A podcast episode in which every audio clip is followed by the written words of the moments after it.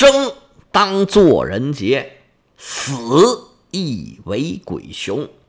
至今思项羽不肯过江东。大家好，我是老胡胡。李清照的夏日绝句，短短二十个字儿，带来了一个新的系列。我给它起名叫做《评书莎士比亚》。这莎士比亚呀。无人不知，无人不晓，全世界最出名的，应该说是最出名，没有之一了吧？戏剧大师怎么想到讲莎士比亚了呢？这个事儿啊，还是从罗马史那边过来的。现在讲罗马史，正讲到共和的初期，讲到这儿呢，就有一位朋友提醒我，哎，要不要讲一下这个克里奥兰纳斯啊？我一想，哎，正好啊。莎士比亚正好有一个戏叫做《克里奥兰纳斯》，讲的正是罗马共和初期的一些事儿。因为这戏剧大师啊，他就会对人物的内心还有当时的这个环境啊，挖掘的很深刻。而我之前讲的历史呢，正好在这些方面确实顾及的也比较少。历史讲这种大人物、大事件。所谓这种宏大叙事，这些讲的比较多。对于具体的事儿、具体的人呢，他讲的就没有那么细致。正好这双方啊，互相补充一下，取长补短。确实有些戏剧啊、电影啊，还有小说啊，这些文学作品，他对人物和时代背景这种刻画呀。是一般讲历史它达不到的，所以了解历史啊，也应该就是搭配着这个文艺作品，通过艺术家的眼睛来再看一眼这历史的细处、深处，还有人心在这时候啊有什么作用？当时的人到底是什么想法？跟现在人有什么区别？而对于莎士比亚的作品呢，就跟我以前讲荷马史诗一样，如果我不讲它，我可能就很难去看下去。莎士比亚是举世公认的大文豪。他的作品水平之高，这就不用我多废话了。据说呀，现在所有的戏剧、所有的电影都跑不出莎士比亚的这个模式。你要不就是《麦克白》加《里尔王》，要不就是《罗密欧朱丽叶》加上《哈姆雷特》。总之啊，他把所有的玩法都玩了一遍，可以说在戏剧方面啊，是一个集大成者。无论是悲剧、喜剧、正剧，什么历史剧、歌舞剧，都被莎士比亚拿捏的可以说是死死的。应该说到现在也无出其右者。我把他的戏讲成书，也可以把这书啊都过一遍，咂摸咂摸里面的味道，也是推动推动自己读读名著吧。您把它当一个评书来听，轻松加愉快。还是跟荷马史诗一样，我尽量啊尊重它的原著，把原著里面精彩的尽量给您表现出来。另外呢，该解释的我查查资料给您解释一下。下面呢就说一说这个戏，莎士比亚一共写了三部关于罗马题材的戏。第一部呢是《尤利乌斯凯撒》，这个戏发表于一五九九年，属于莎士比亚呀早期偏后的一个作品。第二部《安东尼和克罗帕特拉》发表于一六零六年，紧接着一六零七年就是咱们要讲这部剧《科里奥兰纳斯》，这属于莎士比亚中期偏后的作品了。是莎士比亚倒数第二部悲剧，也是最后一部罗马剧。说到什么悲剧啊、喜剧啊，大家都知道啊。莎士比亚四大悲剧、四大喜剧，可能有的朋友不是很瓷实啊，咱念叨念叨，以后咱们说也有的说。四大悲剧：哈姆雷特、奥赛罗、李尔王、麦克白。四大喜剧：仲夏夜之梦。威尼斯商人第十二页，还有皆大欢喜。那个最著名的《罗密欧与朱丽叶》叫做正剧，莎士比亚就这么一部正剧。现在传世的莎士比亚的作品，这个说法不一，有的说三十六部，有的说三十七部，有的说三十九部，大概就这么多吧。还有很多这个十四行诗，悲剧和喜剧我们都好理解。那个正剧又什么意思呢？就是也不是很悲，但还多少有点悲。那又有喜剧的元素穿插在里边，这个叫正剧。实际上这种分法啊也是有争议的，而且关于莎士比亚。本身就有争议，有人甚至啊根本就觉得没有这么个人，他是一套班子，相当于现在一个演艺公司吧，其中包括了创作呀、表演呐、舞台背景啊，有文有武，什么都来。而且呢，就从创作上，很多人就看出来，这个剧啊，它不是一个人写的，不管从语言上，从他的观点上，都有很明显的区别。当然了，也可以说是代笔吧。其实现在也有嘛，也有人写书找别人帮着写，然后最后签上自己的名字。现在来看也不新鲜，那时候肯定也有这种状况。这些事儿咱就不管了。不管他到底有没有这个人，这些剧、这些莎士比亚的作品是实实在在摆在我们眼前的。莎士比亚有十部悲剧，有十六部喜剧，还有一部正剧《罗密欧与朱丽叶》。除了这个之外啊，莎士比亚还有一类剧，在英国呢管它叫做历史剧。这个历史剧呢说的是英国的历史，因为呢这个亨利六世啊，他是分上中下的，他上部是单独一篇，中和下。是合在一起出的，所以说他这历史剧呢，有的说是七部，有的说是八部，有的说是九部，这个也都对。其实他的悲剧和喜剧里边啊，有很多历史题材的。你这不罗马就有三部吗？但是这些呢都不叫历史剧，只有英国的国王的戏才叫历史剧。现在我们看来啊，莎士比亚这都是古典戏剧了啊，因为毕竟好几百年过去了。但是当时来看啊，莎士比亚是一个超级的。时尚达人捕捉热点的能力啊，那是绝对的一等一的高手。有很多剧啊，其实是因应着当时的时代背景的。就比如说我们要讲的这个《克里奥兰纳斯》这个剧啊，是一六零八年开演的。一六零七年的时候，英格兰发生了大瘟疫，莎士比亚他们这演艺行业遭受到严重的冲击，因为剧场都不让他们开门了嘛。估计莎士比亚跟家待着也挺郁闷的。在瘟疫的同时，饥荒随之而来。那又瘟疫又饥荒，可了不得！英格兰中部啊，就发生了暴动。莎士比亚就写了一个紧贴时事的这么个剧，把它作为啊一六零八年剧场重新开放的开箱剧。这效果怎么样呢？现在咱就不得而知了。不过这背景呢，跟他这剧的背景啊，多多少少是有一点像的。那咱们就先交代一下这个剧的背景。如果您是刚听完《罗马史》来听这个的，那就没问题了。就是这个时候，共和初期，贵族掌握了元老院，又在某种程度上呢控制了执政官和公民大会，权力得不到限制。这些贵族啊，欺压起这些平民来，可以说是变本加厉。平民的日子越来越苦，失地的农民是越来越多。那农民借了钱还不上，欠债的人也是越来越多了。这些贵族一看，那哪成啊？你们这些刁民借我们钱不还呢？哼，看我怎么收拾你！这时候啊，就在元老院通过了一个债务法，这欠钱欠到一定数、一定时间的时候啊，只要一起诉就可以抓人了。这么一来啊，好多欠钱的平民呢都被抓进监狱里，闹的是鸡飞狗跳啊。但是正当这个当口，好巧不巧，外敌来犯，贵族啊连哄带骗，哄着这些平民去参军打仗，哎，把外敌给打走了。这边刚乐呵乐呵，回到罗马城，这些人啊又被抓走了。这些平民呢拍着大腿后悔啊，跺着脚骂街呀，说你们这些贵族太不要脸了。结果第二年呢又来打仗，贵族们是故技重施，又开始使用欺骗手段。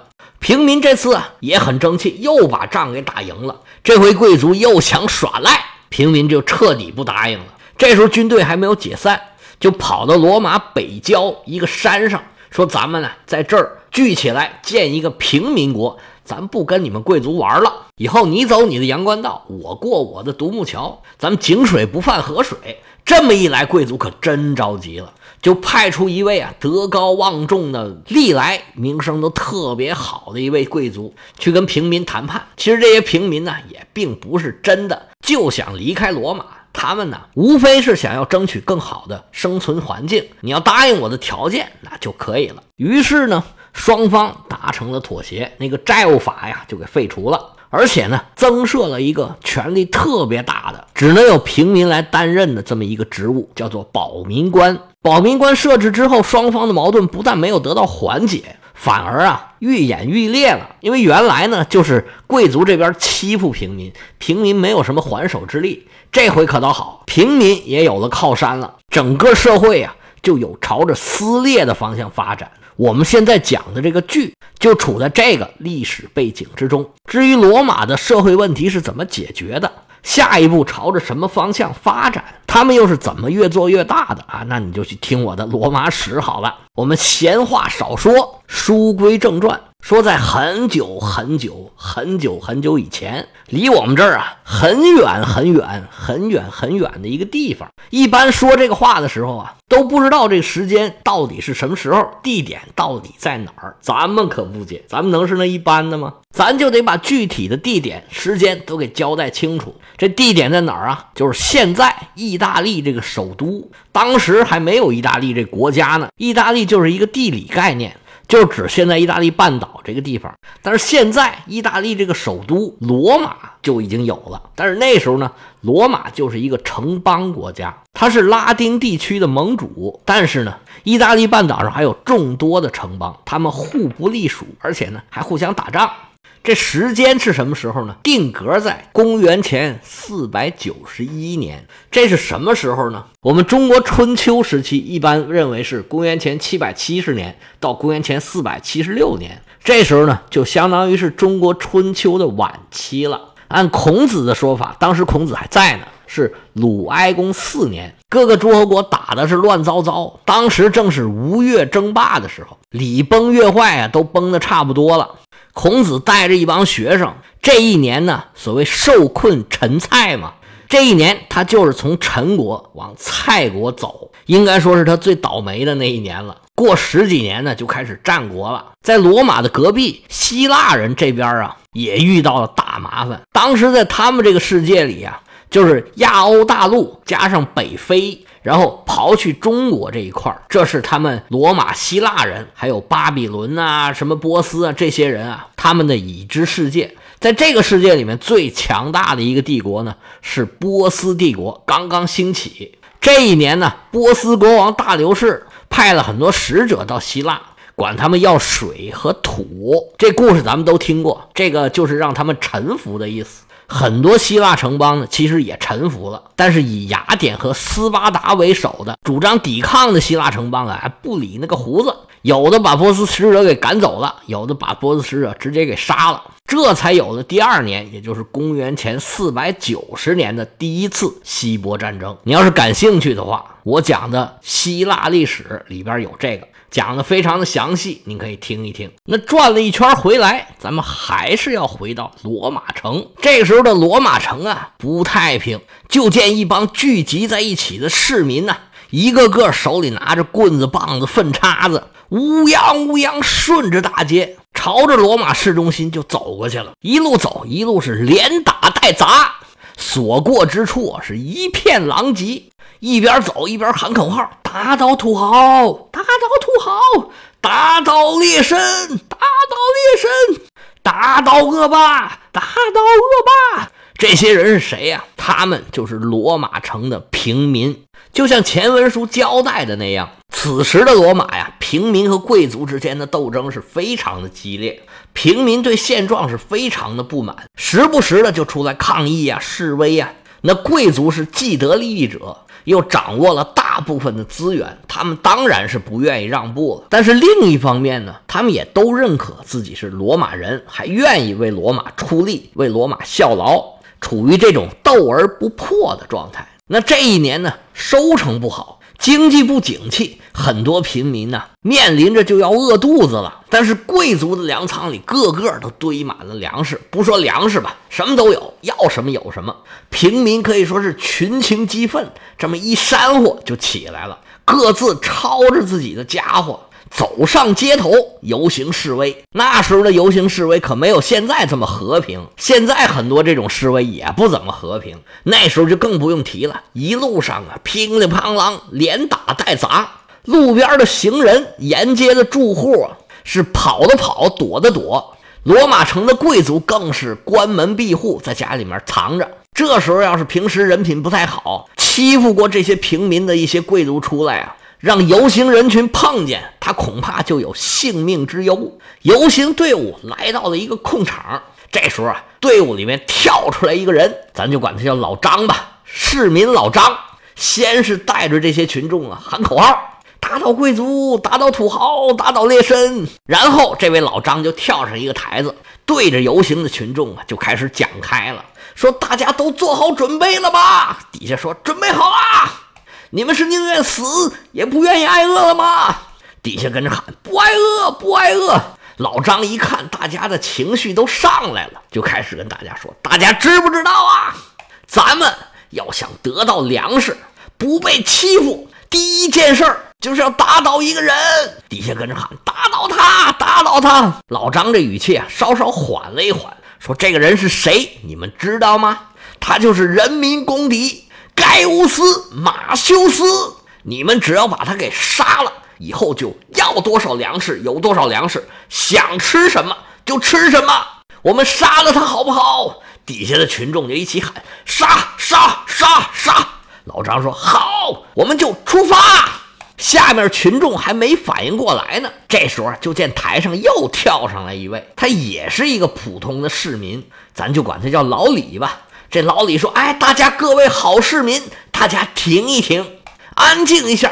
听我说句话，老张说：“有什么好说的？我们不是好市民，那些贵族才是好市民呢。你看看我们这些穷苦人呢，这是有多久都没正经吃上东西了？我这走街上看谁都像馅饼。你看看我们这些穷苦人，一个个饿得跟大眼灯似的。这些贵族成天是足吃足喝，他们但凡有一丢丢良心，从他们手指缝露出来一点儿。”咱们也不至于要跟他们拼命，对不对啊？老李说：“你这话不假，确实咱们遭了灾了，咱们都饿了肚子了。我也是有多久都没见过面包了，我这不是也来了吗？咱们去跟贵族去说一说，去讨回个公道。他们要是不同意，咱们拼命也在所不惜。反正拼命也是死，饿死也是死，咱们都豁出去了。不过我就有一个问题。”你刚才为什么说要杀了这个盖乌斯·马修斯呢？